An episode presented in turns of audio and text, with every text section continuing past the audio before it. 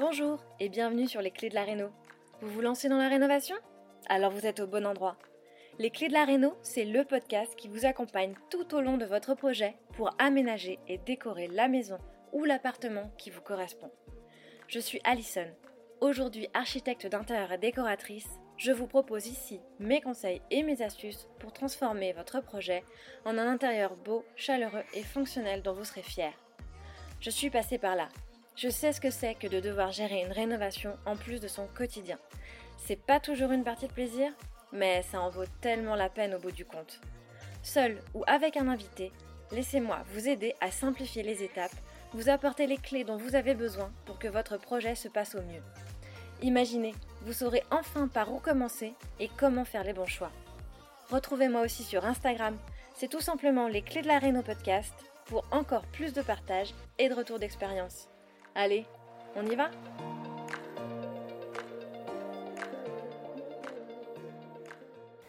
Bienvenue à toi pour ce nouvel épisode de Les Clés de la Réno, le podcast dans lequel je suis ravie d'accueillir aujourd'hui une nouvelle invitée.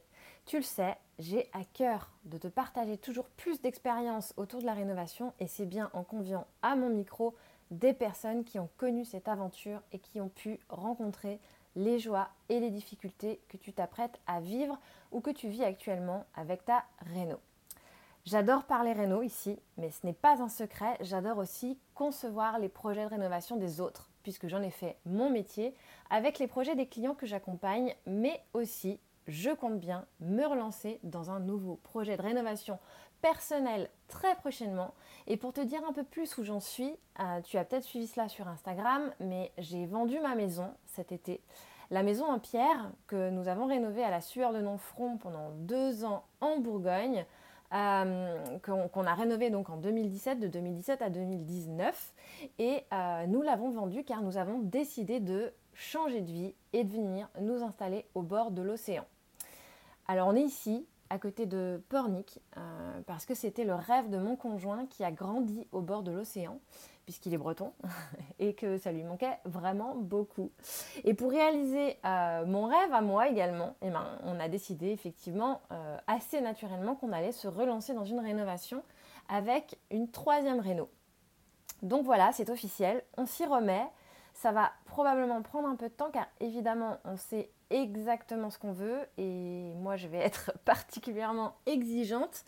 On a décidé donc de s'installer ici en location en attendant de trouver la maison qui correspond vraiment à celle qu'on cherche, la maison de nos rêves on va dire, celle dans laquelle on veut s'installer et pour longtemps voire pour toujours.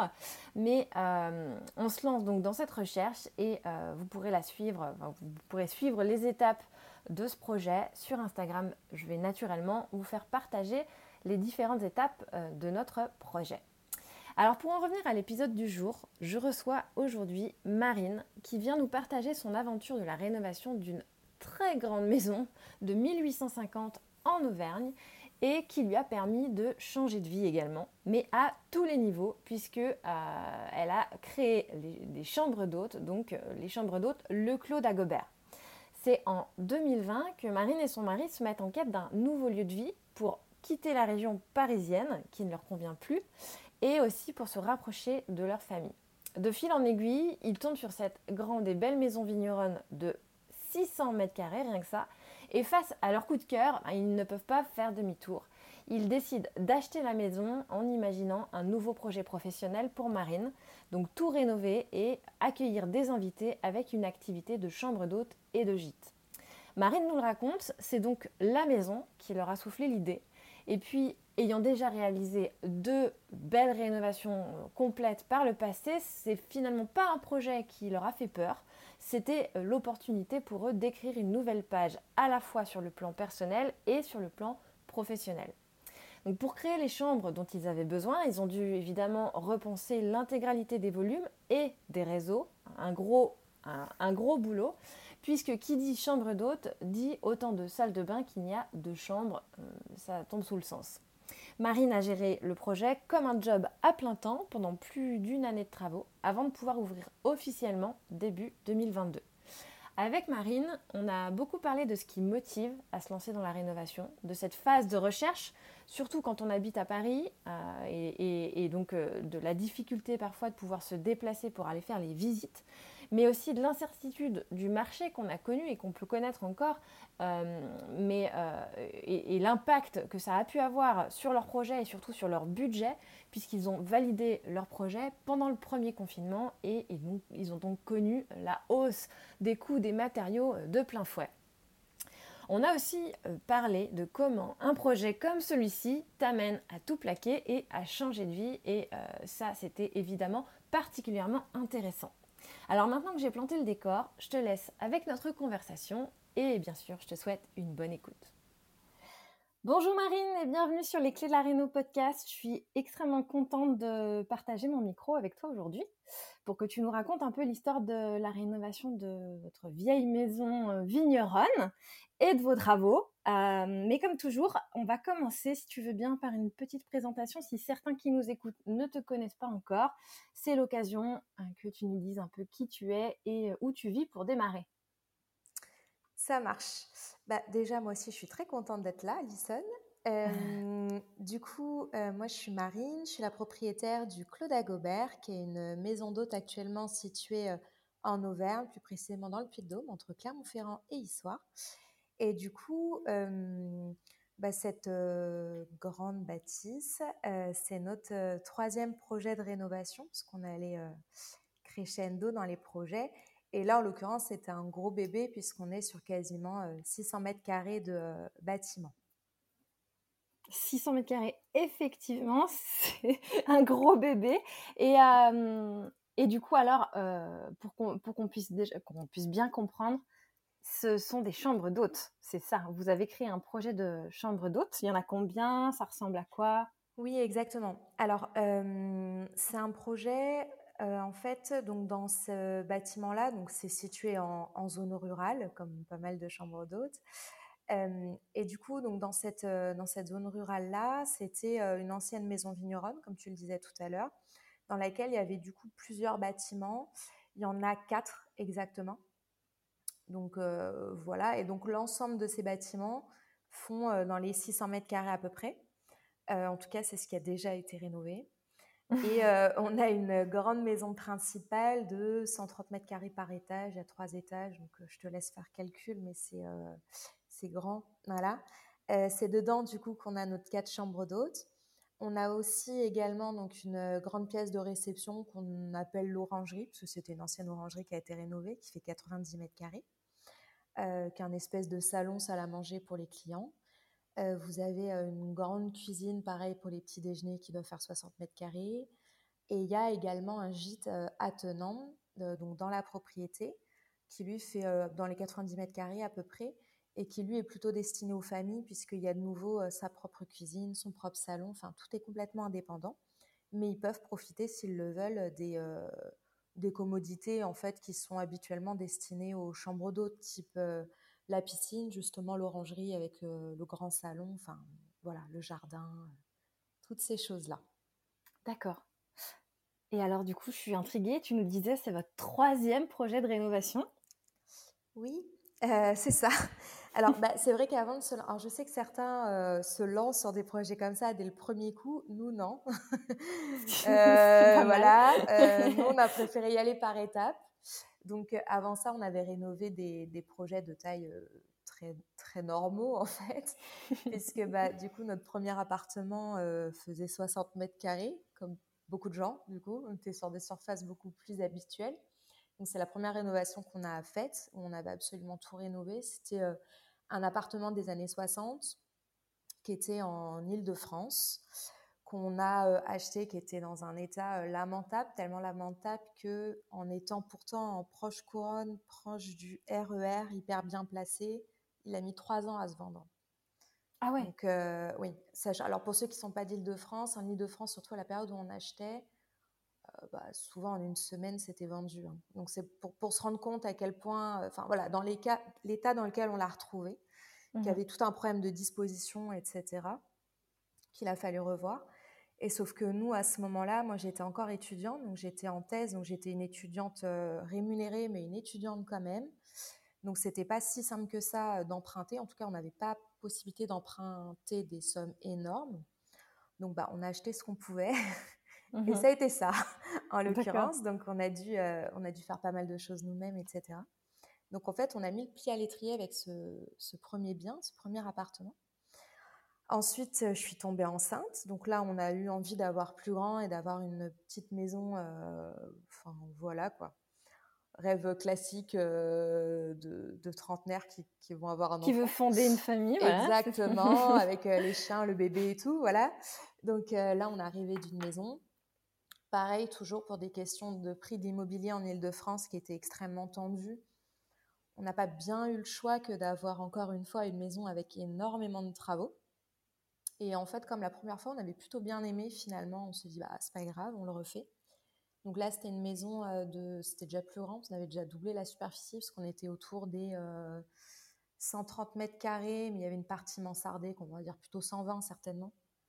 Donc c'était déjà un projet un peu plus grand, mais encore une fois, on restait sur des tailles plus classiques en fait finalement d'une maison de famille. Et ensuite, quand on a quitté l'Île-de-France, on a vu cette maison-là, dont mon mari est tombé fou amoureux. Moi, je suis un peu plus rationnelle, donc je voyais pas mal les défauts, etc. Donc moi, ça a été un projet plus réfléchi, mais lui, il est vraiment tombé amoureux de la maison. Et là, pareil, encore une fois, pour que ce projet-là puisse voir le jour, fallait pouvoir y créer une activité. Sinon, ça n'avait pas de sens d'avoir une maison aussi grande pour 3. 4 éventuellement si un jour il y a un autre enfant, mais enfin bon, quoi qu'il arrive, 600 mètres carrés restait très grand pour une famille de taille normale, voilà.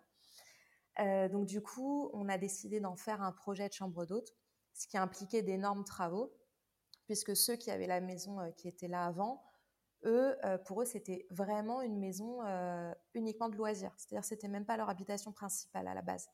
En fait, c'était un riche couple clermontois qui était chef d'entreprise, qui avait des immeubles sur Clermont, etc., qui vivaient dans Clermont même, en centre-ville, et qui, le week-end, venaient là pour recevoir les potes, les amis, etc.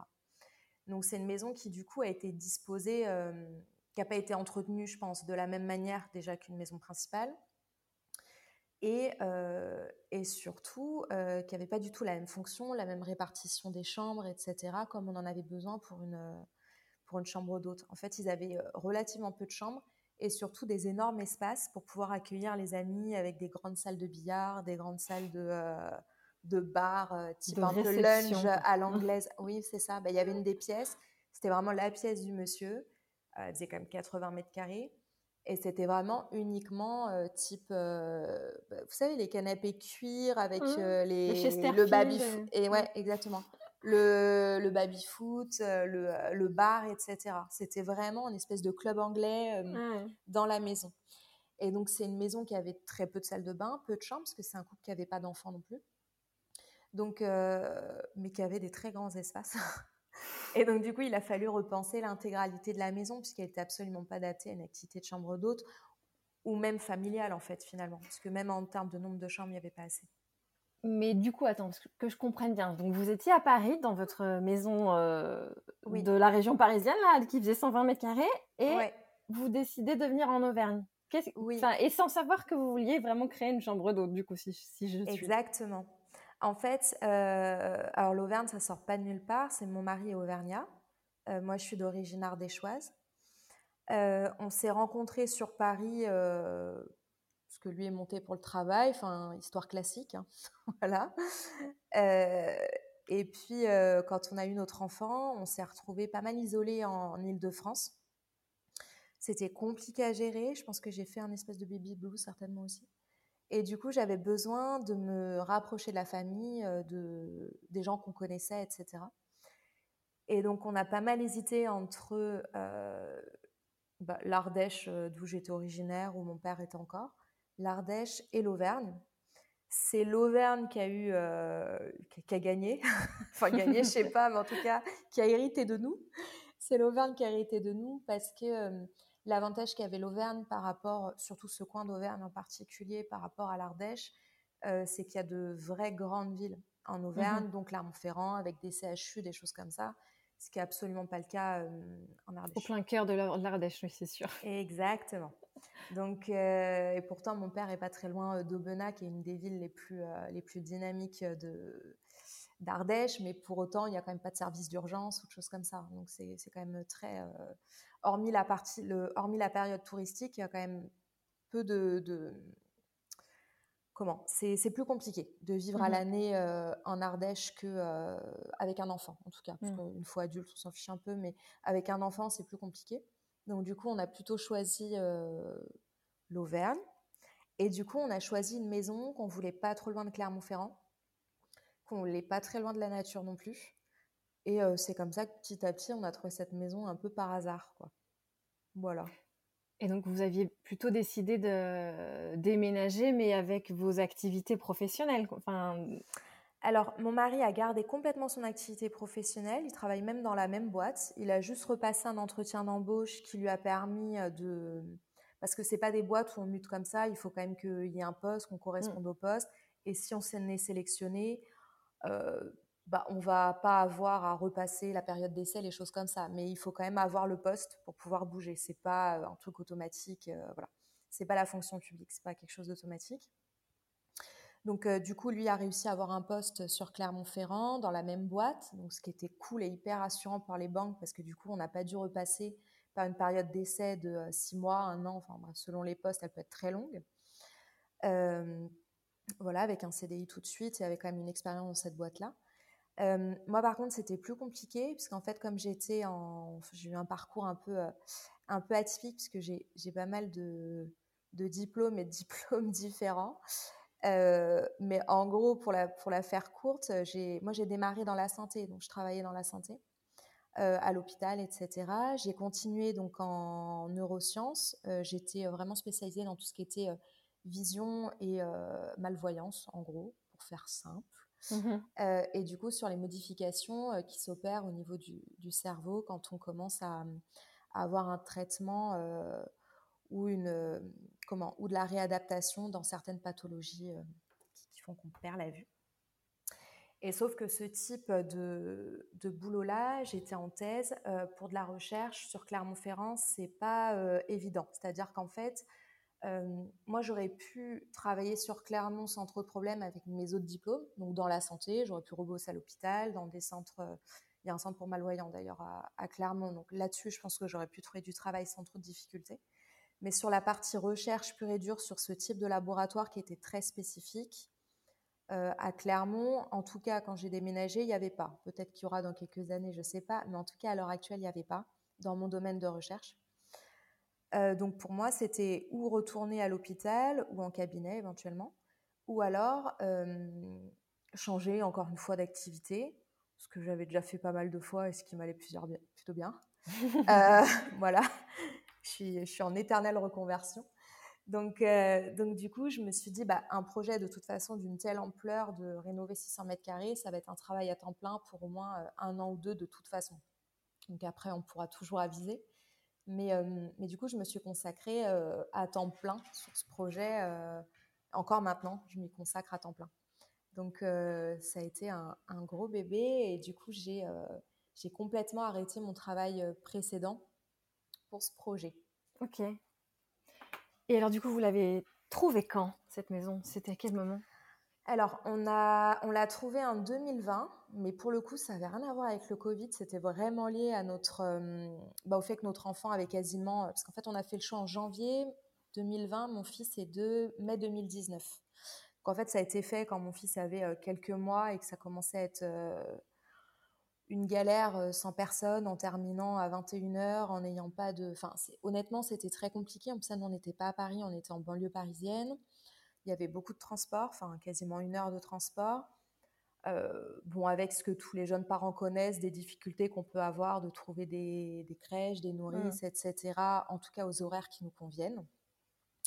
Et quand il n'y a pas de relais familial à côté, c'est très compliqué. En fait, si on n'a pas un travail de bureau de type 9h-17h, c'est très compliqué. Et on n'avait pas un travail de bureau de type 9h-17h. C'était plutôt 8h, 19h, 20h, quoi. Donc, du coup, le temps de rentrée était déjà 21h passé. C'était très, très compliqué. Et en termes d'organisation et même en termes de temps passé avec la famille qui nous satisfaisait plus quoi, et qui nous frustrait énormément. Moi, c'est une période qui m'a énormément déprimée et qui fait que du coup, j'ai eu besoin de changer un peu du tout au tout. Parce qu'en fait, du coup, je me retrouve dans une période où je suis bien ni au travail, parce qu'avant, mon travail, c'était mon bébé, c'était ma passion, etc. C'était vraiment la thèse que j'étais en train de faire, c'était mon grand projet à ce moment-là. Donc, j'y consacrais tout mon temps libre. Et du jour au lendemain, avec le petit, c'est plus le cas. Ma nouvelle passion, ça devient mon fils. Et du coup, je me suis un peu retrouvée dans une espèce de conflit entre deux choses que j'avais envie de faire, que j'avais envie de très bien faire, où j'ai l'impression de très bien faire aucun des deux. Donc, du coup, à un moment, j'ai préféré choisir. Je pense que certaines arrivent probablement à trouver un équilibre différent. Moi, je n'ai pas réussi à le trouver, cet équilibre, avec ce travail en tout cas, et avec ma parentalité. J'ai eu besoin complètement de changer de travail et de localisation pour pouvoir trouver cet équilibre-là. Donc, c'est ce que j'ai fait. Donc, j'ai tout arrêté. Et je pense que j'ai oublié le début de ta question. Parce que vous avez trouvé cette maison, finalement. Voilà. Donc, tu disais, c'était... exactement. Donc, c'était en 2020, mais ça n'avait rien à voir avec... Voilà, exactement. Et donc, en janvier 2020, je prends la décision, j'annonce ça à mon directeur de thèse. Voilà, donc décision pas évidente à annoncer, mais je l'annonce en janvier. Et donc en janvier, pour mémoire, c'était le moment où on commençait à parler du Covid, mais comme quelque chose, une espèce de terrible, lointaine en Chine. Ouais. Voilà. Ouais. Donc on n'en était pas du tout au stade de la pandémie, hein, au moment où on a fait pris la décision, on n'en était pas là. Donc c'est vraiment pas le Covid qui a motivé notre choix. Le Covid, ça a surtout été un frein dans nos recherches et dans autre chose, mais en aucun cas, ça a été le déclencheur pour notre choix, loin de là. Et donc, du coup, on a commencé à chercher vers peut-être février-mars, 1 ou 2 mois après, on a commencé à chercher. Parce qu'en fait, avant ça, il a fallu toute la phase où mon mari repassait les entretiens en interne dans sa boîte, etc. Oui, ça vous confirme quand même l'emplacement géographique. Exactement, pour être sûr de l'endroit à peu près. Donc, il a trouvé dans Clermont, dans le centre de Clermont. Donc, déjà, ça nous permettait d'avoir une base. Et nous, du coup, on a commencé à chercher comme on a pu, oui, vers février, je pense, je dirais. Donc, dans un premier temps, en écumant énormément les annonces sur Le Bon Coin, SeLoger, enfin classique, hein, comme tout le monde, à distance. Donc, ça, c'est ce qui n'est pas simple. Et à ce moment-là, honnêtement, on ne savait pas ce qu'on cherchait. Ça a été hyper compliqué parce qu'à ce moment-là... j'étais hyper paumée, comme je te le disais. J'arrêtais ma thèse. Je voulais me consacrer plus à mon fils et en même temps, je n'avais pas vocation non plus à me consacrer exclusivement à lui. Ce n'était pas non plus une volonté de ma part. Donc, j'étais un peu dans une phase de ma vie où j'essayais de trouver un équilibre. Je ne savais pas comment le trouver. C'était pas la joie absolue à ce moment-là. Et surtout hyper paumée. Donc, on commence à regarder en se rendant pas bien compte des prix de l'immobilier, parce qu'Alexis avait quitté Clermont depuis déjà au moins 6-7 ans. Donc, entre-temps, il était passé via Lyon ou autre. Donc, ça faisait déjà un petit moment qu'il était plus sur Clermont. Donc, pareil, lui, les prix de l'immobilier, ça ne lui parlait pas. Il ne savait plus, en fait. Ou alors, il avait en tête les prix d'il y avait 10 ans avant, qui n'étaient absolument plus les mêmes, en fait. Oui, et puis ça change tellement vite. Ça change très vite. Et puis surtout, on ne regardait pas les mêmes choses. C'est-à-dire que lui, il avait en tête des choses en tant qu'étudiant, d'un petit studio, en plein centre, etc. Alors que nous, si c'était pour nous loger, on cherchait des choses déjà un peu plus grandes. Au début, on avait été un petit peu habitués aussi à l'Île-de-France et au type de maison... on appelle ça communément les maisons bourgeoises, avec les petites moulures, les jolies... dans le coin où on était, on appelle ça c'était les maisons ameulières, donc c'était avec certaines pierres, etc. Donc, le problème, c'est qu'à Clermont, si on recherche la même chose, finalement, en fait, on était sur des prix qui étaient très proches de celui de la proche banlieue où on était. Où là, ça a été une énorme surprise, un peu une claque pour nous. C'était que quand on regardait le prix au mètre carré moyen de Clermont-Ferrand, on était sur quasiment moitié moins cher que là où on était. Donc, on s'était dit, c'est génial, on va être à l'aise. Juste avec le salaire de mon mari, on pourra à peu près s'en sortir. Et moi, ça me laissera le temps de, d'ici 1 an ou 2, voir... Enfin, voilà, le temps de me poser, etc. Décider ce que tu veux faire. Et de trouver ce que je veux, exactement. Et en fait, on se rend compte que pour une maison équivalente à celle qu'on vendait donc à Saint-Maur-des-Fossés, c'était la ville, donc pas très loin de Créteil, en fait, on avait à peu près la même chose bien placée dans Clermont même, quoi. Mmh. Puisqu'en fait, le Clermont, pour la petite histoire, pour ceux que ça intéresse en architecture, c'est une ville qui a été énormément modulée par Michelin, qui est la très grande boîte de Clermont-Ferrand. C'est de moins en moins vrai, mais ça l'a été pendant très longtemps. Elle a façonné la ville. Et Michelin a notamment, pendant longtemps, créé des quartiers entiers destinés aux ouvriers Michelin. Donc, donc il y a des quartiers entiers de Clermont-Ferrand où toutes les maisons sont mitoyennes. C'est des petites maisons de 2 étages max, toutes collées les unes aux autres. C'était des maisons ouvrières, etc. Et donc, en fait, quand vous regardez les prix au mètre carré moyen, ces maisons-là sont prises en compte dans le prix au mètre carré moyen. Si par contre vous commencez à regarder des maisons un peu plus bourgeoises avec un peu de terrain ou autre, vous n'êtes pas à 2 000 € du mètre carré, vous êtes à 5 000 facile du mètre carré. Donc en fait, vous êtes assez proche finalement de ce qu'on pouvait avoir en Île-de-France. Mmh. Donc ça, c'est un petit peu la désillusion. Parce que ça, nous, quand on regardait sur les sites Meilleurs Agents, les prix au mètre carré, en fait, on ne se rendait pas compte que ce n'était pas du tout la réalité du marché sur le type de bien qui nous intéressait, c'est-à-dire avoir un peu de terrain surtout. Parce que pour moi, c'était hors de question de quitter l'Île-de-France pour avoir moins bien, entre guillemets, dans Clermont. Mmh. Je ne voyais pas l'intérêt. Donc, petit à petit, on s'est dit qu'on allait bouger, s'excentrer, comme on a fait beaucoup. Moi, j'ai pas mal vécu en banlieue. Ça ne m'a jamais gênée. Au contraire, j'ai toujours bien aimé la banlieue. Bizarrement, je sais que certains détestent. Moi, j'adore la banlieue. Donc on s'est dit on va bouger. La banlieue proche de Clermont, vous avez certaines villes qui sont encore plus chères que Clermont même, parce qu'en fait elles ont des vues. Ça, c'est l'autre particularité de Clermont-Ferrand, c'est que Clermont-Ferrand s'est situé en moyenne montagne, avec Clermont qui est dans une espèce de cuvette un petit peu comme à Grenoble, un peu le même principe. Et donc du coup vous avez l'hypercentre de Clermont qui est très cher. Et après, au niveau des prix, ça grimpe de nouveau quand vous êtes dans les banlieues qui ont des vues puisqu'elles sont sur les hauteurs et donc vous sortez de la cuvette. Donc ça, c'est une spécificité aussi de ce type de localité. Donc ça, c'était la deuxième douche froide. La banlieue est plus chère que Clermont, d'accord. Ok, donc on s'est dit très bien, donc on va bouger. Donc si on bougeait un tout petit peu plus loin, donc on restait à même pas 20 minutes, là, on se retrouvait vite dans des espèces de villes nouvelles un petit peu, là où ils construisent les zéniths, les centres commerciaux, etc. Donc là, c'était encore une fois pas du tout le délire. J'ai fait non, c'est mort, je vais pas là-bas. Et donc, en fait, c'est comme ça que petit à petit, on s'est beaucoup plus excentré que prévu. Et en fait, on est on est à 25 minutes, une demi-heure du centre de Clermont en voiture. Donc, pas si loin que ça, finalement.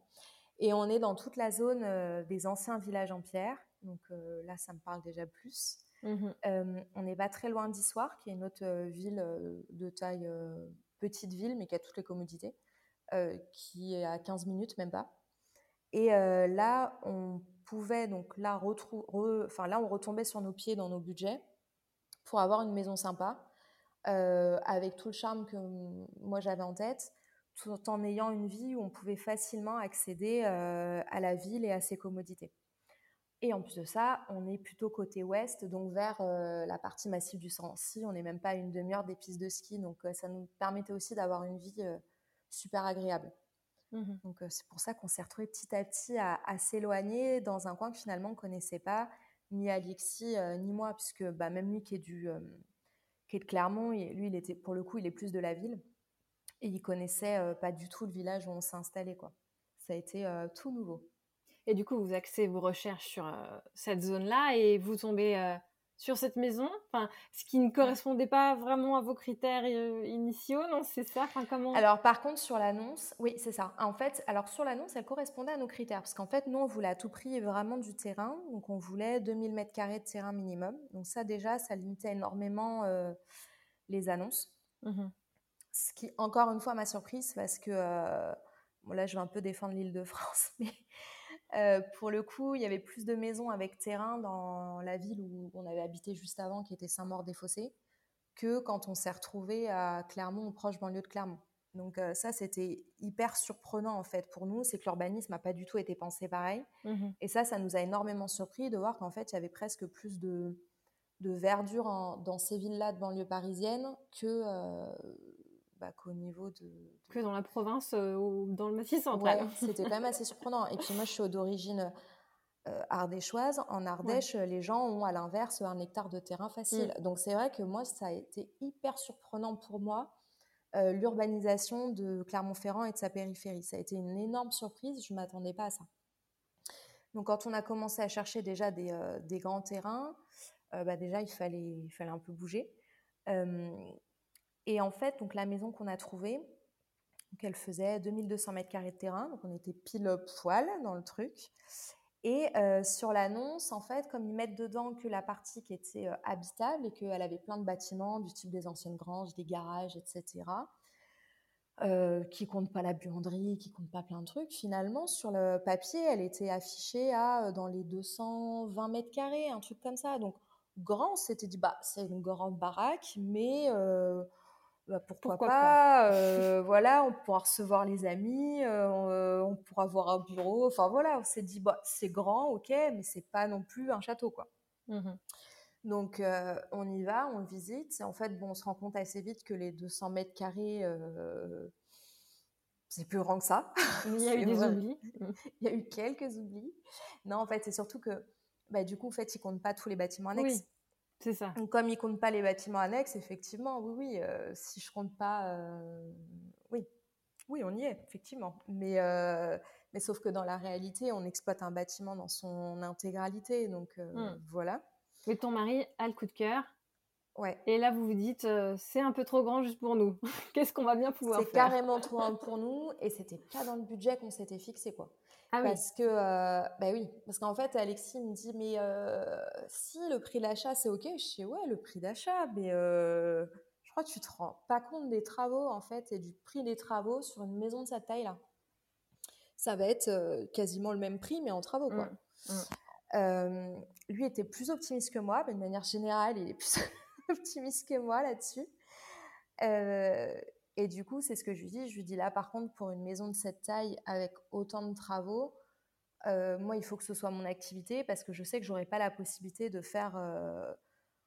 on n'aura pas la possibilité de faire autre chose, quoi. Il n'y aura pas la possibilité d'acheter un bien, de le rénover comme ça et de le mettre en location. Enfin, en gros, on mettrait toutes nos billes dans le même panier. Donc, il faut que ça puisse...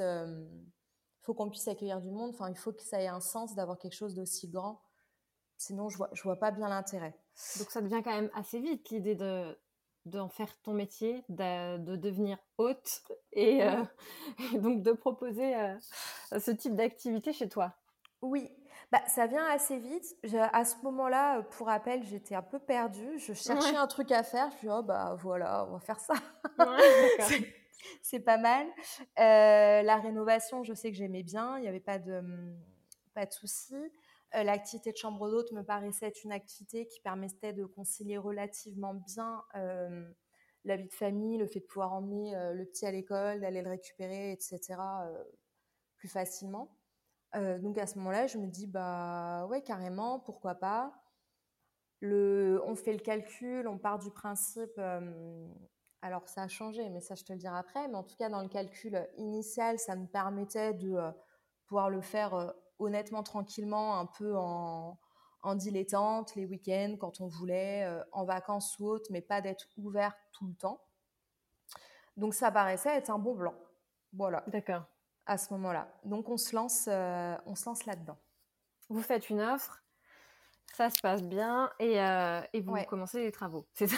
Exactement, on fait une offre. Quand tout va bien. C'est ça. Alors, on fait une offre très en dessous du prix qui était demandé. C'était une maison qui était en vente depuis plus de 10 ans.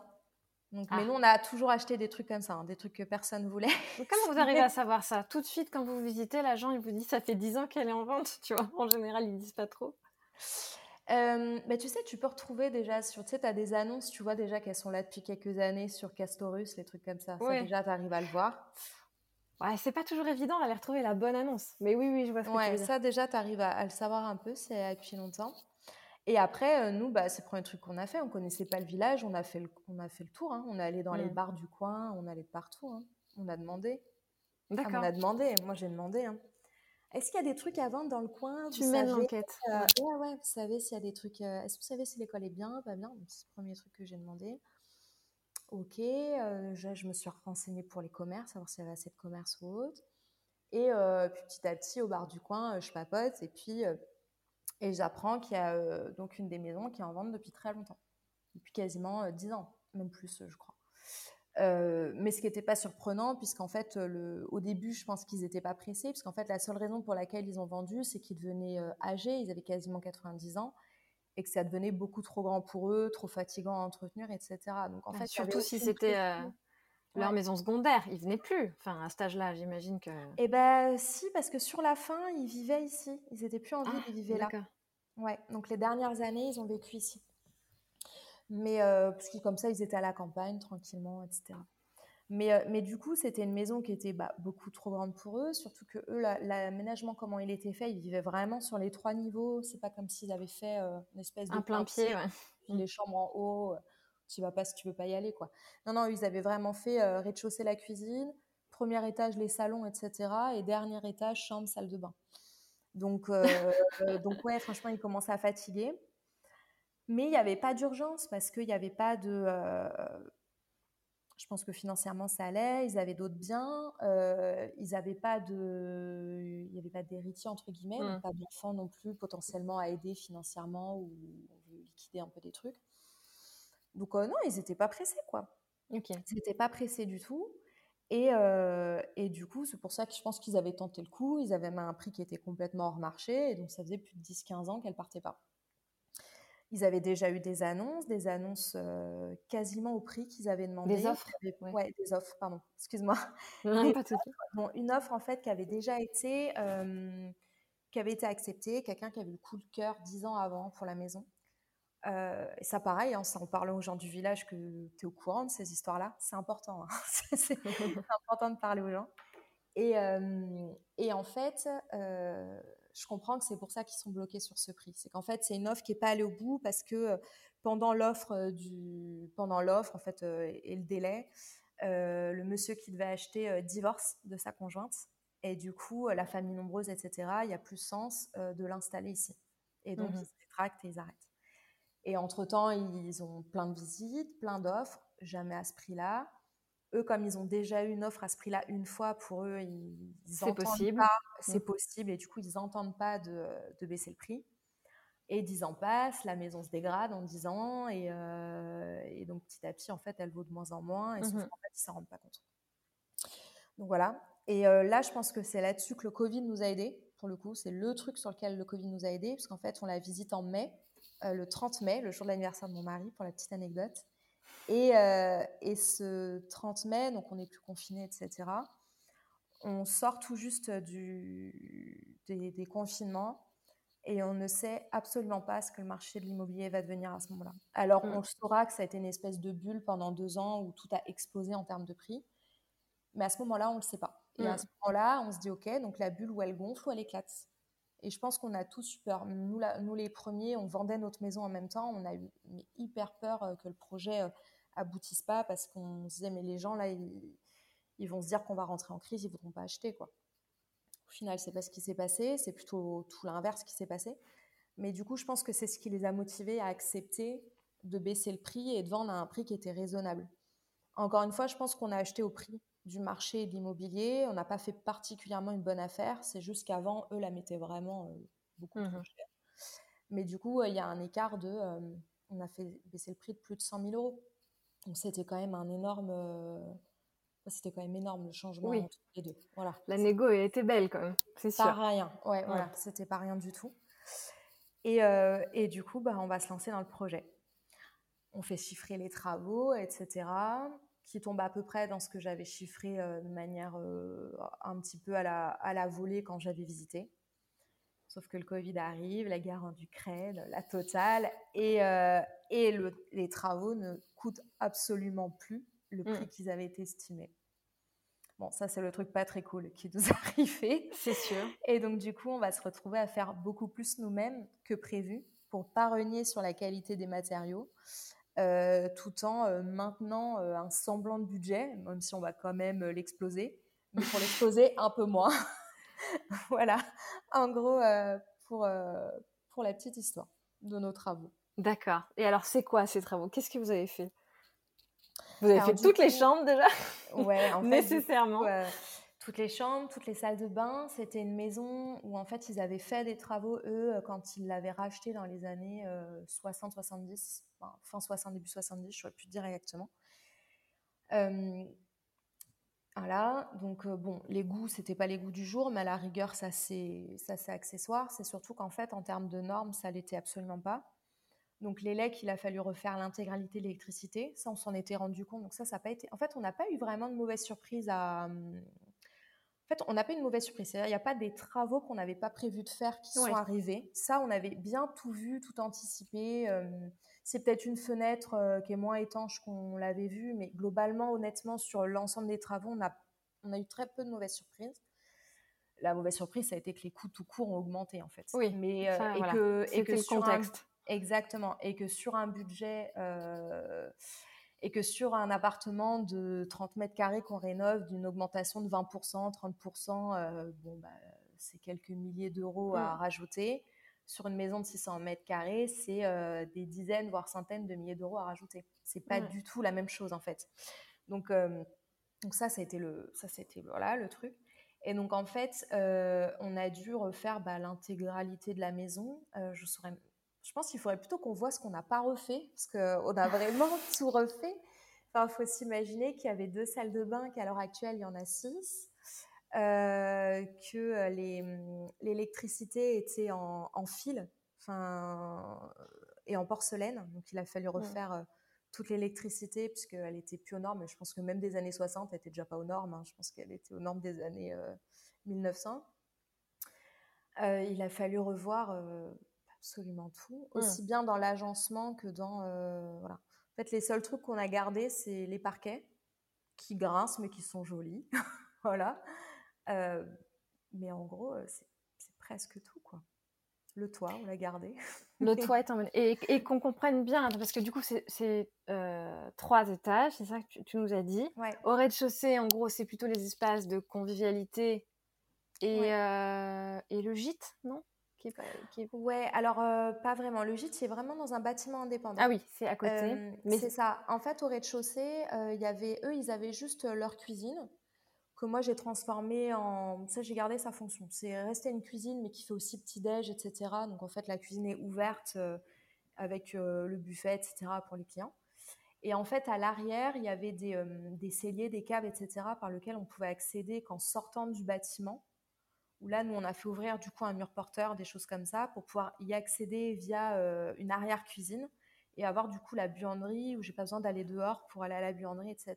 Donc même au rez-de-chaussée, même dans les espaces purement de stockage ou autres, il y a quand même eu des gros travaux. Mmh. Donc là, il y a eu Donc, parce que même là, il fallait revoir la circulation des pièces qui n'était pas optimale. Donc au rez-de-chaussée, on a tout ce qui va être vieille cave, parce que ça reste une maison vigneronne, donc on a les grosses caves voûtées. On a Eux avaient un espèce de cellier qui est devenu notre énorme buanderie de 30 mètres carrés, parce que quand on a une maison d'hôte, on a besoin d'avoir des gros espaces de stockage pour tout ce qui est lingerie. Ensuite, au premier étage, on a notre appartement qui est complètement indépendant, où là, on a de nouveau nos salles de bain, nos chambres, notre cuisine, etc. Et ensuite, au deuxième étage, vous avez les 4 chambres d'hôtes, avec pareil, encore une fois, chacune sa salle de bain, ses toilettes, etc. Donc, en termes de travail de plomberie, il a été énorme. Oui, vous avez revu tous les réseaux sur la plomberie. Tous les réseaux. Tout a été pensé réintégralement. Oui, tous les réseaux. Et c'est ça, si je calcule, du coup, c'est ça. Il y a 6 salles de bain rien que pour les clients, plus 2 à notre étage. Donc, rien que ça donne une idée de l'importance du travail qui a été fait. Ouais, et qu'est-ce que vous avez fait, vous ? Et qu'est-ce que vous avez délégué ? Alors, nous, on a délégué tout ce qui était isolation, parce que du coup, on a tout fait isoler par l'intérieur, on en a profité. Puisqu'en fait, on avait le choix, c'était où il fallait faire des saignées de partout, tout reboucher, etc. Enfin, bon, bref, une galère pas possible, vu qu'on refaisait tous les réseaux de toute façon. Ou alors, on isolait et en fait, on les faisait longer et on rajoutait. Les budgets étaient à peu près les mêmes qu'on choisisse l'une ou l'autre des solutions. Donc, on s'est dit, bon, tant qu'à faire, autant isoler la maison. Donc ça, tout ce qui était isolation, on l'a complètement fait faire. Isolation placo sur des volumes comme ça, on l'a fait faire. Donc, doublage des murs intérieurs. Doublage des murs intérieurs, ouais, sur 20 cm à peu près. Ouais. Oui, bon, en même temps, vu la superficie que vous aviez, vous n'avez pas de problème à vous dire on va perdre un peu de mètre carré. Non. Non, la question, on ne se l'est pas posée là-dessus. Ce n'était pas du tout le souci. Et c'était une maison qui était... du coup, c'est une maison vigneronne, donc qui était assez rustique. Donc, il n'y avait pas de moulure au plafond. Il n'y avait pas de moulure ou de... sur les... C'était pas un appartement parisien, quoi. Donc, il n'y avait pas de... C'était pas grave de plaquer sur l'intérieur. Ouais. C'est ça que je veux dire. On ne perdait pas un cachet incroyable à le faire. Et vous changez les huisseries ? Les huisseries, on ne l'a pas encore fait. Je pense qu'il y en a certaines qu'on fera. C'est du double vitrage. Après, c'est du double vitrage qui a des années 90. Donc, il faudra le faire à un moment. D'accord. Mais pour l'instant, ce n'était pas une urgence à faire. Okay. Donc, on ne l'a pas fait encore. Donc, je t'ai coupé. Doublage des murs, effectivement. Doublage des murs, ça a été fait. En fait, tous les travaux de rénovation énergétique, on les a fait faire. On a changé le système de chauffage, puisque du coup, c'était du fioul. Voilà, elle marchait bien, hein, mais nous, c'était impensable pour nous de chauffer une maison au fioul. On n'en avait pas du tout envie. Donc, du coup, on a changé. Pareil, on a mis du granulé, donc une énorme chaudière à granulé. Là, encore une fois, comme on avait une très grande maison, on pouvait avoir des énormes silos de 7 tonnes, etc. Donc, on a pu le faire parce que c'est un des gros points noirs des chaudières à granulé. C'est l'espace de stockage pour les pellets. Donc, nous, on n'avait pas ce problème. Donc, banco, on est passé là-dessus. Donc, ça, pareil, on l'a délégué. On a délégué la plomberie. On a délégué l'élec. Ça, on a beaucoup hésité puisque Alexis, du coup, a une formation dans l'élec à la base. Donc ça, au début, il voulait le faire. C'est quand je lui dis « mais tu ne te rends pas compte de la taille de la maison. Je pense que financièrement, ce que tu penses gagner, on va le perdre en retardant la date d'ouverture. Donc ça ne sert à rien. » Donc ça, il l'a fait. Et nous, après, on a fait tout ce qui était ponçage des sols, vernissage des sols, pose de parquet quand il fallait carrément le changer dans certains moments. Les 7 salles de bain en béton ciré, c'est nous qui avons fait tous les bétons cirés, sans exception. C'est nous qui avons fait toute la démolition, évacuation des gravats. Ça aussi, ça a été un gros boulot, puisqu'il y a eu des chapes entières à retirer de dalles, etc. Pour pouvoir refaire des dalles, couler le plancher chauffant. Enfin bref, il y a eu pas mal de choses à faire. Donc ouais, non, de notre côté, il y a eu pas mal de trucs. Ok, donc tout ce qui est dépapiétage, murs et tout ça, c'est vous aussi, j'imagine. Oui. Et puis les salles de bain, les cuisines, j'en conclus. Oui. Ok. Oui, donc pas mal de boulot, surtout que Alexis, lui, il avait repris le boulot, j'imagine. Ah oui, c'était sur le temps libre. Ouais. Ouais. Non, c'était complètement sur le temps libre. C'était en plus. C'est pour ça que quand il avait commencé à envisager de faire les lecs, on va jamais habiter dans cette maison, quoi. C'est pas possible. Donc, c'est pour ça que ça fait partie des choses qu'on a déléguées, ouais. Et franchement, je le regrette pas d'avoir délégué ces parties-là, surtout que les artisans ont super bien bossé en plomberie et élec. Donc, là-dessus, c'était, ça valait le coup de lâcher un petit peu. Et parce combien de temps ça a duré vos travaux ? Pas tant que ça. Du coup, on a été, enfin, pas tant que ça. Quand on est dedans, c'est long. Mais pour des travaux de cette ampleur, ça a été assez rapide, puisqu'en même pas... En un an, on pouvait... un an, je dirais. Et puis, pour la partie orangerie, parce qu'en fait... En gros, en un an, on pouvait habiter dans la maison principale. Donc, en un an, il y avait les 325 mètres carrés qui avaient été faits. Et il nous a fallu peut-être 6 mois de plus pour rénover le gîte et l'orangerie qui était à côté. D'accord. Donc vous avez quand même ouvert au bout d'un an et demi, je dirais. Avez... Ouais. Au bout d'un an, on a ouvert sur la partie de la maison principale, des chambres d'hôtes. Les travaux se faisaient en semaine dans des bâtiments annexes, donc ça se voyait pas. Il fallait toujours que le chantier soit très propre. Et après, le week-end, on accueillait les clients. Ouais, c'était sport du coup. C'était très sport. Et du coup, la totalité, 1 an et demi, ouais. Pour tout finaliser. Ouais, non, effectivement, c'est plutôt court pour un chantier de cette ampleur. Ouais, pour quasiment 600 mètres carrés, avec les retards des matériaux qu'on a connus, avec tout ça, ça a été... ça a dépoté, ouais. 1 an et demi, ça a été relativement court. Et du coup, je comprends que vous n'avez pas du tout fait appel à un professionnel pour imaginer le projet, faire la conception. C'est vous qui vous êtes projeté et vous avez tout de suite su comment vous vouliez organiser les espaces, comment les circulations allaient se faire justement entre les parties privatives dont vous avez besoin et les autres parties plutôt publiques et conviviales qui font aussi partie de cette activité. Oui, ça, on l'a su au moment où on a visité. On se l'est très vite imaginé. Alors, où poser la cloison à 30 cm près, non, ça, on l'a défini de manière bien propre après, une fois qu'on avait acheté et qu'il fallait monter les cloisons. Mais en tout cas, la disposition des salles de bain, combien de chambres on pouvait créer, etc. Et surtout, comment créer un espace indépendant. Ça, par contre, ça a été réfléchi dès le soir même de la visite, puisque de toute façon, si on n'avait pas trouvé de solution, on n'aurait pas fait d'offre. On n'aurait pas acheté un logement où on ne pouvait pas avoir de partie privée pour nous, etc. Ce n'était pas pensable. Donc du coup, ouais, c'est quelque chose qu'on a dû faire quasiment immédiatement. Après, je sais que ce n'était pas encore une fois notre première rénovation. Dans les autres rénovations, c'était pareil. Il fallait recréer toutes les salles de bain, toute la disposition. En fait, les rénovations qu'on a faites, ça n'a jamais été des rénovations de décoration. Ça n'a jamais été des rénovations où... d'embellissement. Oui, d'embellissement, comme on dit, où juste le papier peint est moche. Ouais.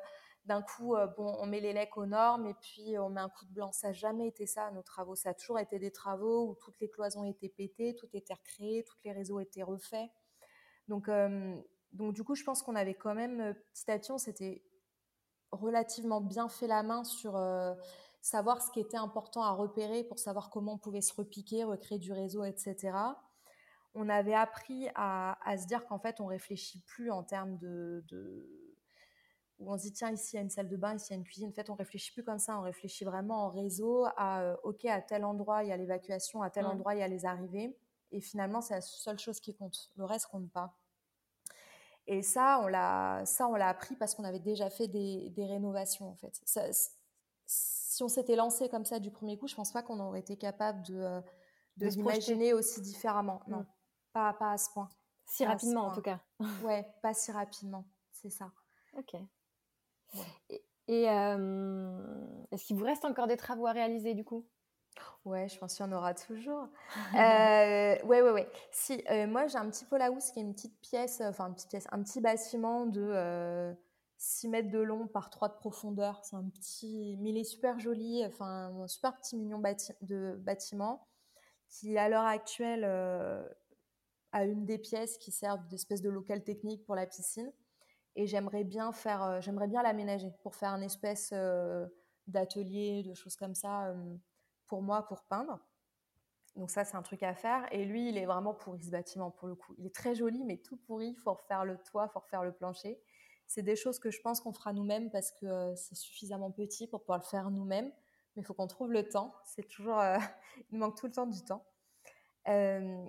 Et après, les choses qui vont nous manquer, ça va surtout être... il y avait déjà une piscine existante. Donc on a gardé telle qu'elle. Elle fonctionne très bien. Si c'est moi qui avais dû la construire, je ne l'aurais pas faite comme ça.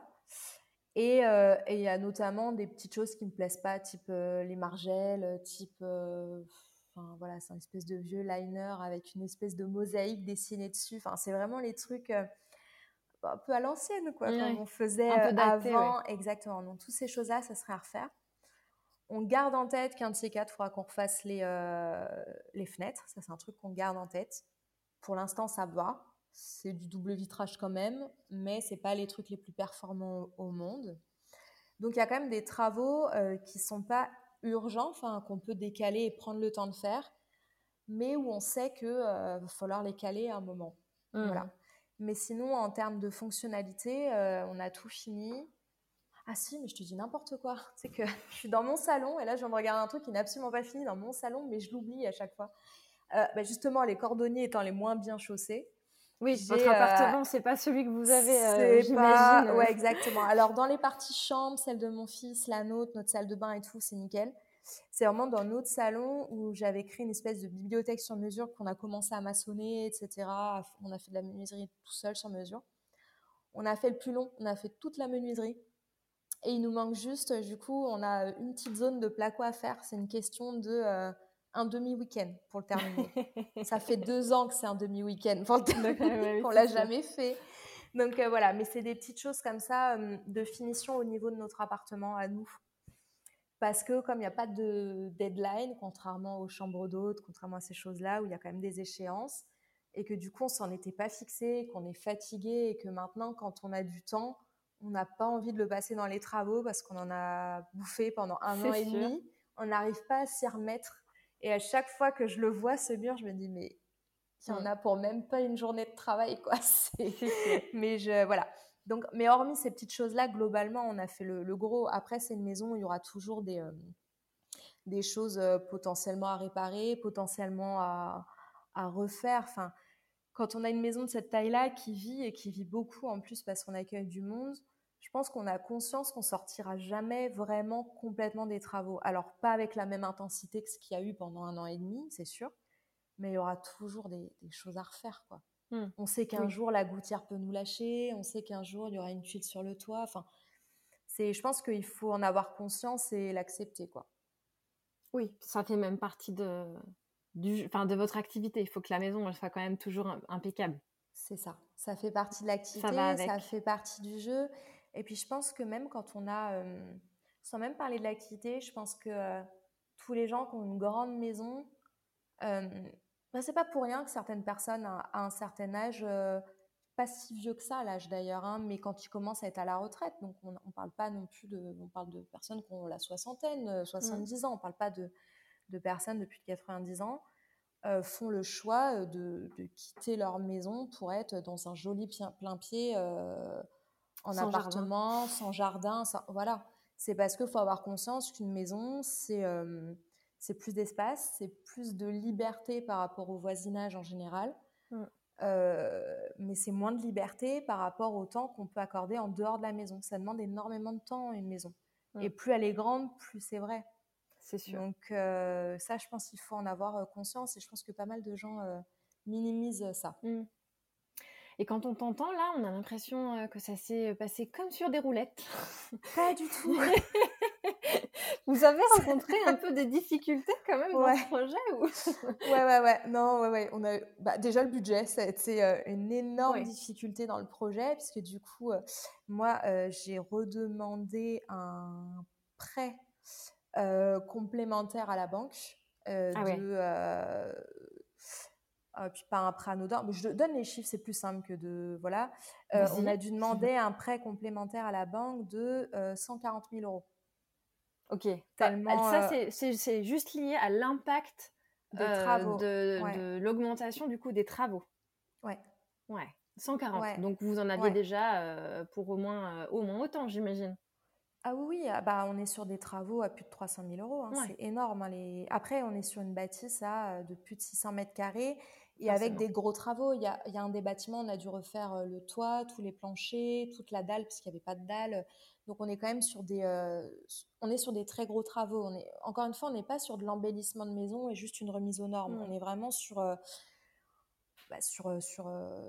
reprise complète aussi. Une reprise complète. Il n'y avait jamais eu trop de travaux d'entretien, donc effectivement. Et en plus, vous avez changé la destination du bien, donc tout à revoir, c'est sûr. C'est ça. Donc oui, on est sur des... On est sur des travaux sans compter le mobilier. Hein. Alors, les cuisines, je les compte parce que ça ne bouge pas, mais les mobiliers type canapé, linge de lit et tout, je ne les compte même pas. On est sur plus de 300 000 euros de travaux. Donc, ce qui, l'air de rien, n'est pas si énorme que ça quand je fais un ratio au mètre carré, en fait. Le pire, c'est qu'on l'a plutôt globalement pas si mal que ça maîtrisé, notre budget. Mais ça n'empêche que c'était... c'est ce que je te disais tout à l'heure, c'est que... si tu prévois 20 000 euros de travaux et que tu tombes de 20%, la rallonge, elle est... Voilà, ça fait toujours mal au cœur si tu ne l'avais pas prévu. Mais tu peux vite la rattraper, la rallonge. Une rallonge de 20, 30, 40% quand tu es sur des travaux à plus de 300 000 euros, c'est des dizaines de milliers d'euros en plus à sortir. On n'est pas du tout sur la même chose. Au milieu des travaux, vous avez dû aller revoir la banque pour renégocier ? Comment ça s'est passé je m'en suis rendu compte assez vite quand même que ça allait être chaud. Et puis quand je voyais que de mois en mois, les devis étaient plus valables qu'une semaine parce qu'ils n'arrivaient même plus à les garantir au-delà d'une semaine ou deux, en fait. Je me suis dit, ok, là, ça va être... je pense que ça va flamber. Et après, en vrai, j'aurais pu... Alors, respecter complètement, non.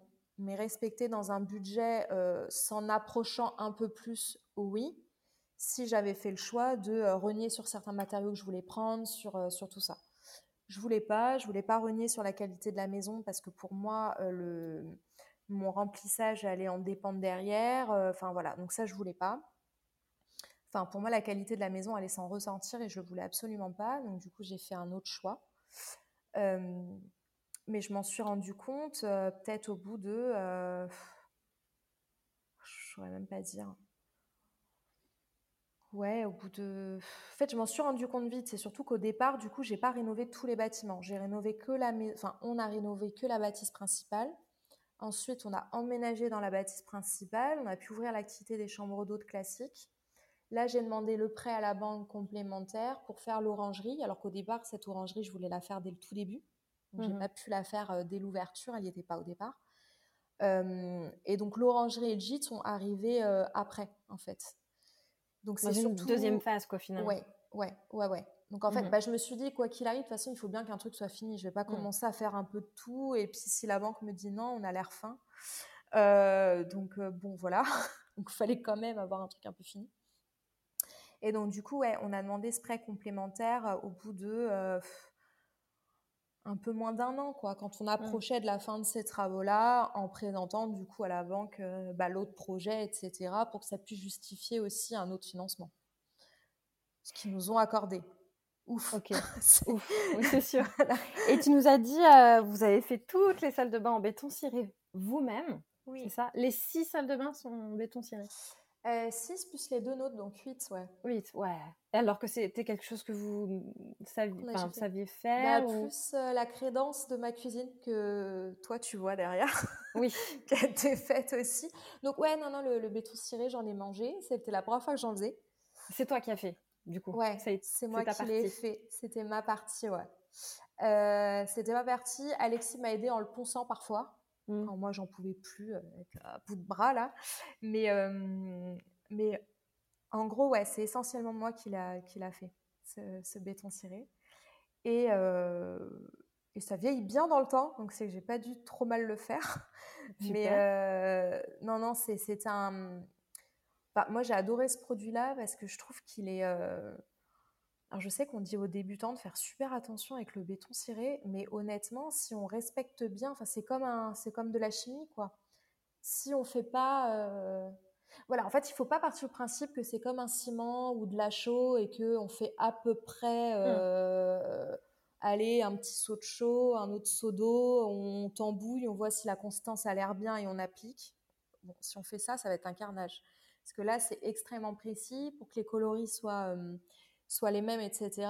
Vous êtes quasiment au gramme près. Hein. Oui, c'est même du gramme près. Hein. C'est à la balance. Hein. C'est à la balance. Donc, en fait, mais en soi, il suffit juste d'être rigoureux. En fait, c'est à la portée de n'importe qui de savoir peser de la poudre et du liquide, les mélanger ensemble. Et de un process et des temps de séchage.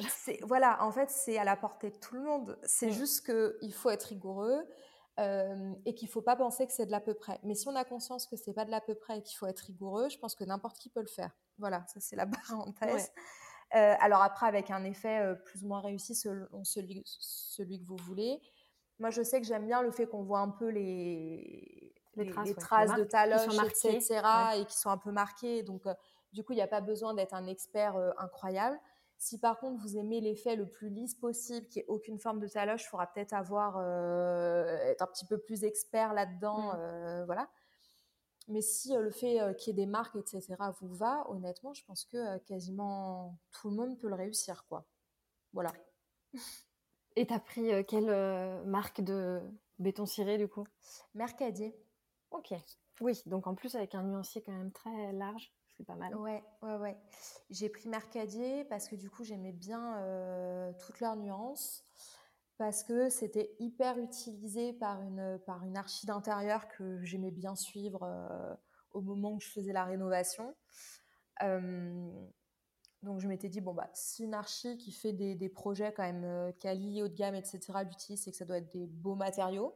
Oui. Donc, j'étais partie là-dessus. Exactement. C'était des bons produits.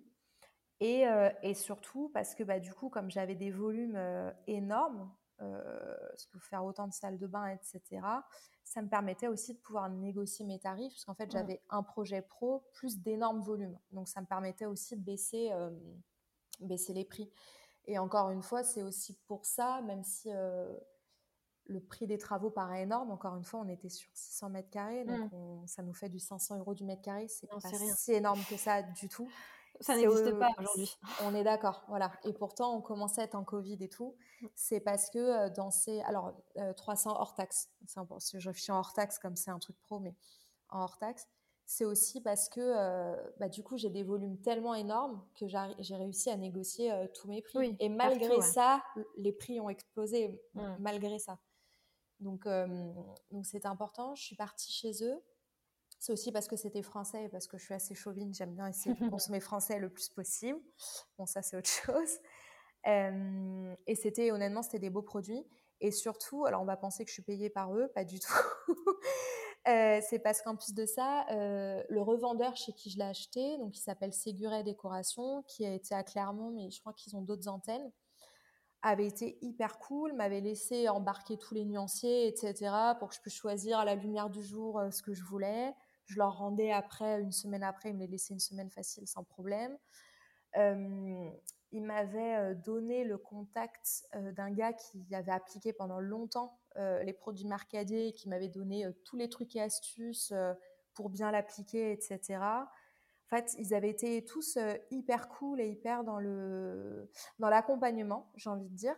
Donc, c'est aussi pour ça que j'ai voulu... que j'ai choisi ces produits-là, quoi. Okay. Et honnêtement, j'en suis contente. Je te dirais dans 10 ans, si je suis toujours autant contente.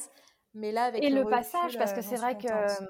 C'est ça, t'as quand même du monde qui passe dans des salles de bain. Et puis, on sait que quand on n'est pas chez soi, on ne fait pas forcément toujours aussi attention que si c'était sa propre salle de bain. Donc là, tu as quand même des gens qui passent et qui utilisent et ça reste et ça ne vieillit pas trop mal, a priori. Ça ne vieillit pas du tout. La couleur, elle n'a pas bougé. Alors pourtant, c'est dans les zones humides, hein, ce n'est pas les zones les plus simples. La couleur, elle n'a pas bougé du tout. J'ai pas de joint à faire, c'est un plaisir à nettoyer.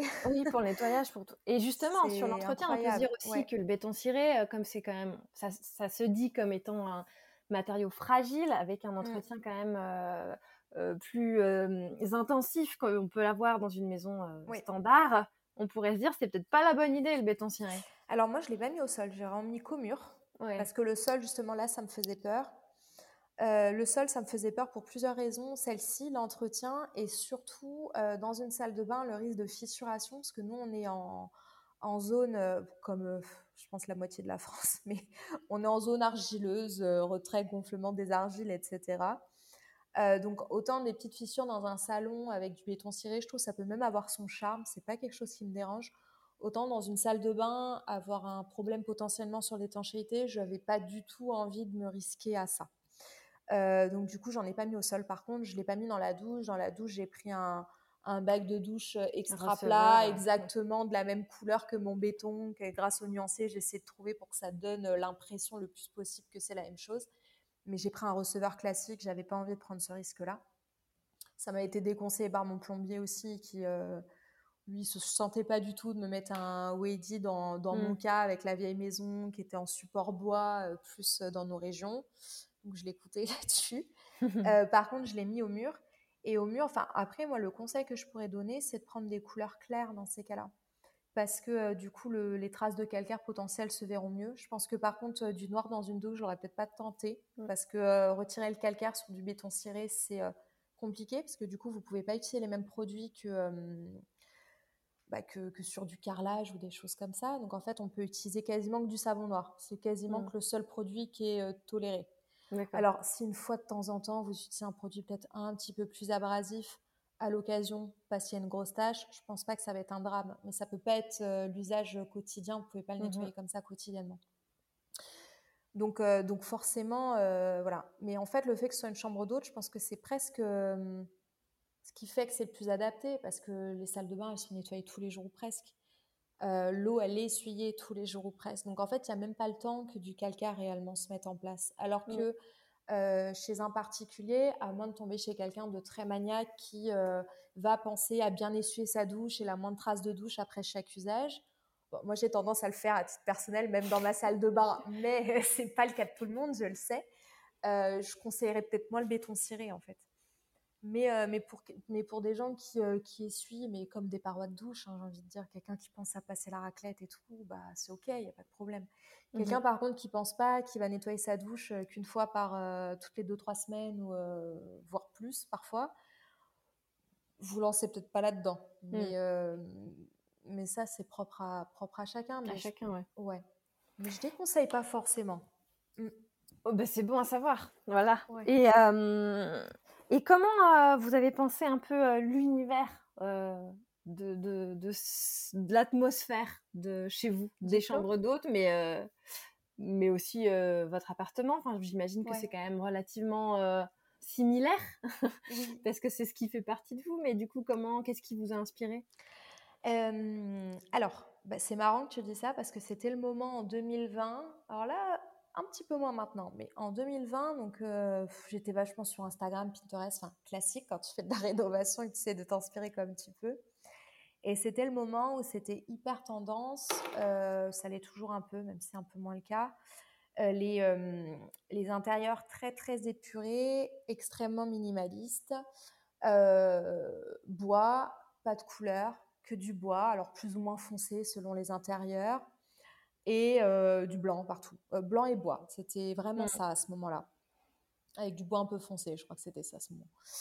Et moi, pour le coup, j'avais eu une overdose de ça, mais une overdose de voir ces images-là, et je m'étais dit, bah, chez moi, je veux garder l'aspect naturel, matériaux authentiques, etc., qui, ça, me parle. Par contre, le côté que du bois et du blanc, ça, j'en peux plus, je veux plus. Et du coup, je voulais et en même temps, je voulais pas un truc trop bariolé où au bout d'un an, je me serais dit, mais waouh, c'était peut-être un peu too much, je vais m'enlacer, etc. Donc en fait, je voulais trouver quelque chose vraiment dans le juste milieu entre garder des bases blanches et bois qui me plaisaient bien et rajouter des touches de peps avec des couleurs très vives par endroits. Donc, que ça a pu être sur certaines peintures qui ont été faites, ça a été sur du mobilier très vif par endroits, ça a été par des touches de bleu clin, par du jaune, ce qu'ils appellent du jaune tournesol, c'est les jaunes très très vifs, voilà. Des rouges, pareil, c'est des vrais rouges, quoi. C'est pas des bordeaux, c'est des rouges fluo, je sais pas comment dire, mais par micro-touches par endroits. Et qui, pour moi, suffisait à égayer un petit peu, sans que ce soit trop too much non plus. Le côté minimaliste, je l'ai quand même gardé, parce que moi, j'aime bien qu'il y ait peu de choses. Mais de manière générale, j'ai peu d'objets et ça me va bien. Tu vois, par exemple, chose toute bête, hein, je préfère les meubles faits sur mesure, qui ne bougeront pas. Le jour où tu revends, ils restent là, ça ne bouge pas, qu'avoir... plein de petites armoires ou de, tu vois, c'est moins, je trouve ça super charmant chez les autres, mais chez moi, je préfère qu'il y ait comme si chaque chose était prévue pour avoir sa place, tu sais. Donc nous, on s'inspirait un petit peu de ça. C'est marrant parce que peu de temps après qu'on ait ouvert, on a commencé à voir sur alors c'est pas nous, ce que je veux dire par là, c'est pas du tout que c'est nous qui avons inspiré, c'est que je pense qu'on n'a pas été les seuls à s'être lassés un petit peu de ce côté immaculé, et ces derniers temps on le voit qu'il y a de plus en plus de projets plus colorés, que ça commence à revenir un petit peu. Et c'est mais marrant, c'est vrai que c'est carrément la signature du Clos d'Agobert, quoi. Je veux dire, enfin, moi c'est quelque chose qui m'a assez vite frappée, cet univers très épuré, très, très quand même dans les tons neutres et les beaux matériaux au sens de ce que j'aime m'appeler la boîte, tu vois, les murs, le sol, mais avec des touches de couleurs pop un peu par-ci par-là, et du mobilier design, et une sélection de luminaires très pointues que vous avez essayé d'harmoniser en fonction des espaces, et c'est ce qui fait vraiment l'originalité des lieux. Oui, c'est ça, mais c'est exactement ça, tu l'as mieux résumé que moi, tu vois. C'est vraiment ça. En fait, on a essayé d'avoir quelque chose d'à la fois intemporel et qui avait une identité propre. Ce qui n'est pas évident quand on le dit, parce que les deux ne vont pas forcément ensemble. D'avoir une identité très marquée tout en étant hyper intemporelle. Oui, mais en fait, vous avez appliqué une recette que j'ai envie de dire, qui fait temporalité, probablement, voilà, on va dire ça comme ça, c'est que la base est, vous êtes parti sur une base plutôt neutre, plutôt qui va à tous, et c'est le mobilier, les accessoires, les luminaires, c'est avec ça que vous avez apporté votre touche de personnalité, et c'est vrai que c'est une bonne façon de faire, parce que le jour où vous vous enlacez, bah, vous avez juste à changer les accessoires, le mobilier, mais à changer, à tout refaire, reprendre les pinceaux, refaire l'intégralité de la déco, refaire la salle de bain. Mais c'est exactement ça, tu vois. Sur tout ce qui est, selon moi, facilement changeable, du type des peintures, des trucs comme ça, on allait sur du simple. Hein. Franchement, pour le coup, on a fait du blanc. C'était très bien. Et pour tout ce qui était... je ne sais plus ce que je te raconte. Non, mais c'est ça, c'est pour tout ce qui était peinture, voilà, on a fait du blanc sur les grandes surfaces et par contre, par touche, on a amené des couleurs très vives, justement parce que pour moi, c'était plus facilement changeable. Si un jour, je me lasse sur une petite surface, refaire... moi, j'adore le bleu clin, les rouges pétants, enfin, j'adore ces couleurs hyper... pop. Ouais, hyper vives. J'adore... moi, quitte à mettre de la couleur, t'en mets, quoi. J'adore ces couleurs-là. Mais par petites touches, tu vois, trop, je pense que... En fait, on peut vite s'enlacer, là, pour le coup. Ouais, exactement. Donc, tu vois, faire un mur entier, ça ne me viendrait pas l'idée non plus. C'est toujours une porte, une tête de lit. Enfin, souvent, c'est des toutes petites choses. Enfin, finalement, c'est petit à l'échelle de la pièce. Et comme ça, la couleur, elle devient presque une œuvre d'art en elle-même. Tu vois, au lieu d'accrocher un tableau, bah, ça va être cette couleur-là, à cet endroit précis, tu vois. Et c'est facilement changeable, comme tu le disais. Et c'est facile.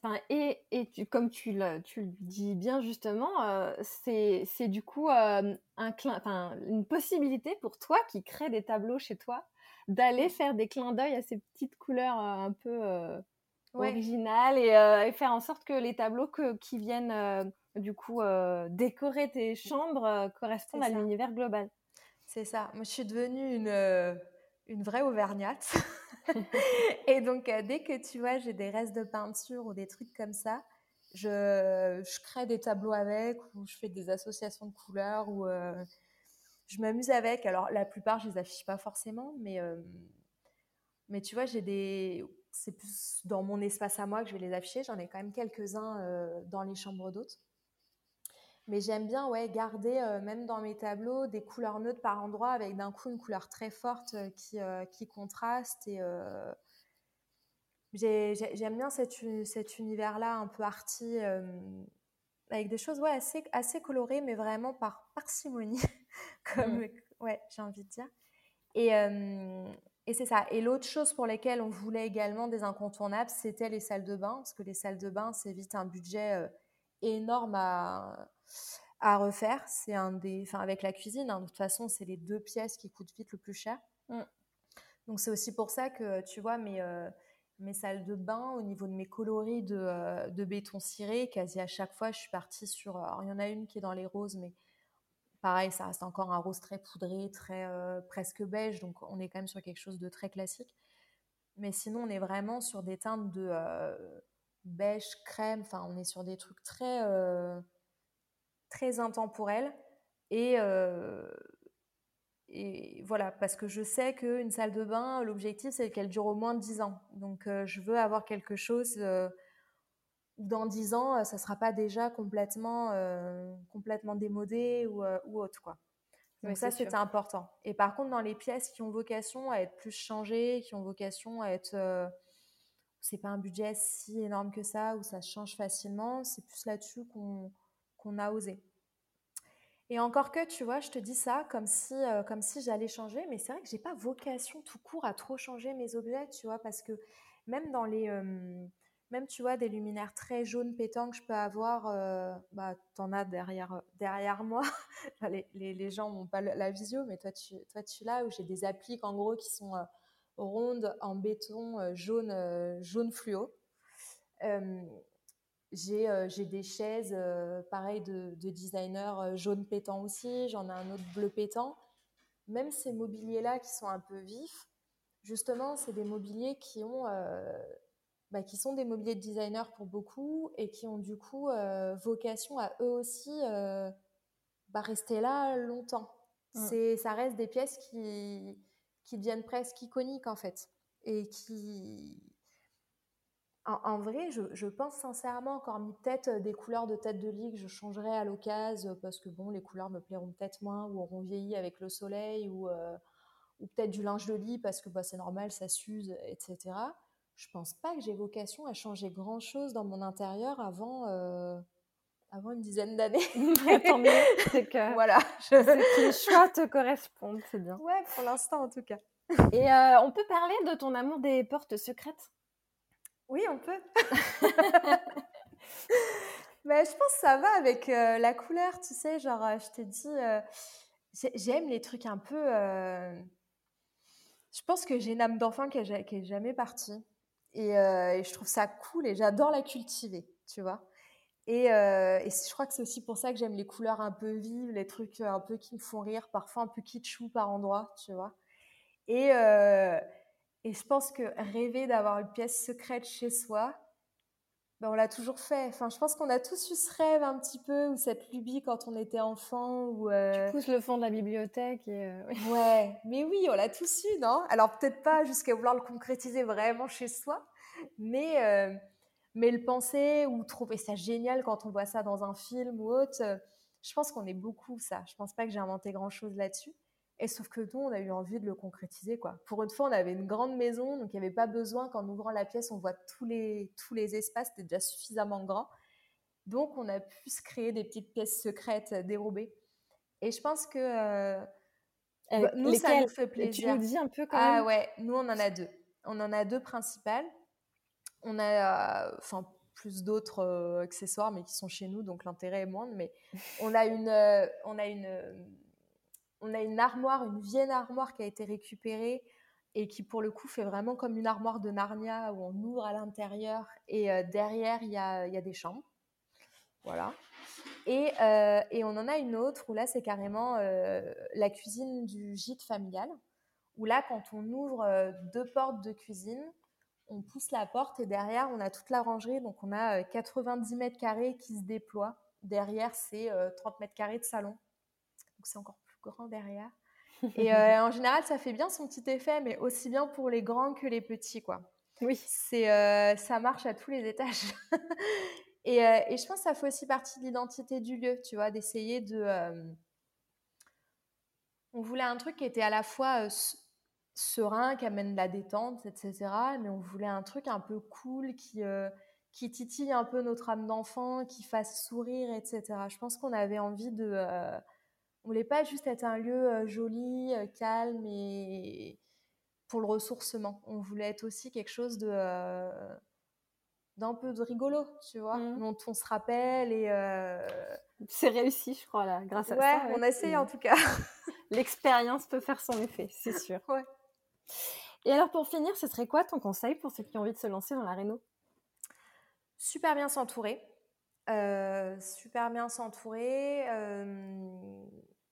Nous, je te dis, nous, on a eu des soucis avec une entreprise. J'entrerai pas trop dans les détails parce qu'on est, on est en procédure, pour te dire, avec une des entreprises. Mais sinon, avec les autres artisans, ça s'est très bien passé. Donc, tu vois, j'ai pu voir à quel point, entre des artisans avec qui ça se passe bien et d'autres avec qui ça se passe pas très bien, ça te change complètement le rapport que tu as à ton projet, ta fatigue, ton stress, enfin, énormément de choses. Donc, je pense que bien s'entourer, c'est essentiel. Voilà. Donc, ça, c'est vraiment le conseil numéro 1. C'est sûr. Voilà. Essayer de fixer au mieux ses budgets. Alors, je dis ça là, ça peut paraître ironique, mais c'est parce que, justement, ça a été compliqué. Et puis, j'ai écouté tes autres podcasts. Je ne suis pas la seule, loin de là. Donc, c'est hyper important de se rajouter... Nous, c'est ce qu'on avait fait. On s'était rajouté quasiment 15% de marge au cas où. Et tu vois, malgré ça, ça a été dépassé. Donc, avec ce qui se passe en ce moment, avec l'inflation, c'est très compliqué de déterminer des budgets sur une période actuelle qui est tellement changeante au niveau des prix, etc. Donc ça, il faut en avoir conscience. Essayer de se faire le plus épaulé possible pour pas trop se faire avoir, en tout cas pas se retrouver dans le mur. Ça, c'est mon deuxième conseil. Et ensuite, je dirais, je trouve important de se fixer aussi des délais. Avec notamment l'exemple que je t'ai donné sur mon salon, qui est le seul truc qui n'est pas fini parce que justement, je n'ai pas de délai, tu vois. Et le problème, c'est quand on n'a pas de délai, la fatigue au niveau des travaux, le ras-le-bol, vous l'aurez tous à un moment. C'est normal, on passe tous par là. On a les premiers mois, on est euphorique, surexcité, on adore, on ne comprend pas que des gens puissent ne pas aimer les travaux, on adore nos travaux, c'est génial, on aime la poussière, c'est trop bien. Ouais, surtout qu'au début, il y a la démol, donc c'est marrant, c'est sûr. Ah, c'est trop bien, c'est génial, on pourrait faire ça toute notre vie et tout. Voilà. Après passe la phase... Où ça n'avance pas. Ça n'avance pas, on est saoulé, on n'en peut plus, on fatigue, on est à bout, on a toutes les déconvenues qui arrivent au même moment en général, le budget qui explose, l'artisan qui a dit qu'il venait, qui ne vient pas, alors qu'il avait dit qu'il venait, enfin bref. Et là, on a un peu des moments de bad, un peu de déprime à ce moment-là. En général, on a des gros moments de ras-le-bol à un moment. C'est normal, ne vous inquiétez pas si vous êtes à ce moment-là de vos travaux, on y passe tous. Et en fait, ce qui fait qu'on continue et qu'on lâche pas, etc., je pense, c'est le fait d'avoir des échéances. Des objectifs. Et des objectifs et des échéances de temps. Oui. Et moi, je sais que plusieurs fois, surtout avec cette fatigue-là, avec un bébé, il avait même pas 2 ans, hein, notre enfant à ce moment-là. Donc, nous, on avait, en plus de ça, on s'était rajouté cette difficulté supplémentaire.